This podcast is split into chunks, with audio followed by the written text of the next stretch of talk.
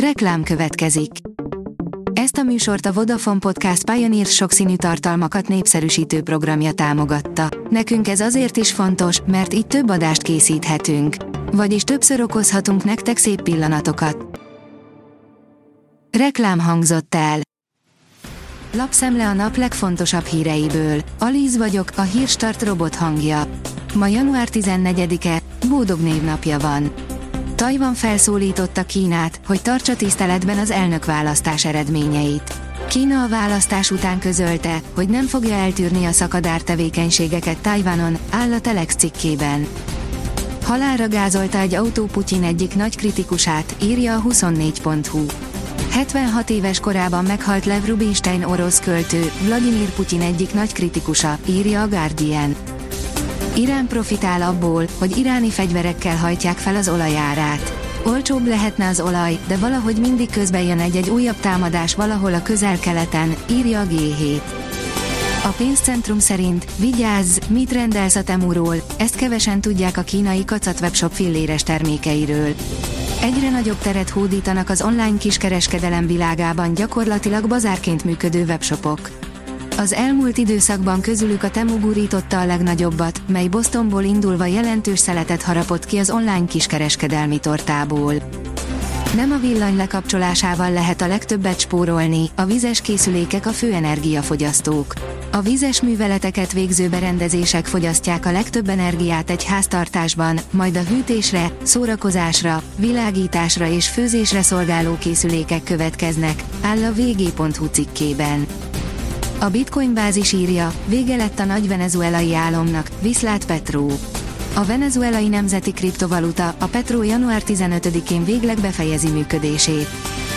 A privát bankár szerint Trump megkezdi menetelését a Fehérházba. Teljesen tisztázatlan egyelőre, hogy az ex jogi problémái hogyan befolyásolják majd a választási kampányát. Trump igazi adóász a Biden krónikus népszerűtlensége, az elnök ugyanis beszorult a 40%-os támogatottsági szintre. A Hír TV írja, leállhat a közlekedés január végén. Már több mint 5000 buszsofőr írta alá, hogy kész az újabb sztrájkra, amennyiben a munkáltató nem elégséges bérajánlatot tesz. Hétfő 10 órától lehet jelentkezni a lakossági napelemes pályázatra.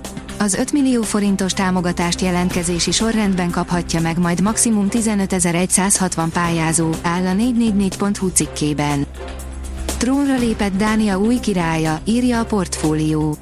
Tizedik Frigyes Dán király vasárnap lépett a trónra édesanyja, második Margrét királynő utódjaként, aki 52 év uralkodás után hivatalosan is lemondott a trónról, írja a Reuters. Az Agroinform teszi fel a kérdést, te is megérted, mit mondanak a tyúkok. Egy nemrég készült tanulmány szerint a baromfik érzelmeinek megfejtésében is remekelhetünk, ha odafigyelünk a hangokra. Jól kibabráltak a horvátok a magyar drukkerekkel az EB elődöntő előtt. Varga Zsolt, ennek a csapatnak a szívében rejlik a titka, a játékosok megértették, hogyan nyerhetnek az erősebbek ellen, áll a magyar nemzet cikkében. Kézilabda Európa bajnokság, Feröer rekorder lett a nagy bravúrral. Az országban ma valószínűleg minden kisgyerek kézilabdázó akar lenni, áll a 24.hu cikkében. Jelentősebb csapadékot kaphatunk a jövő héten.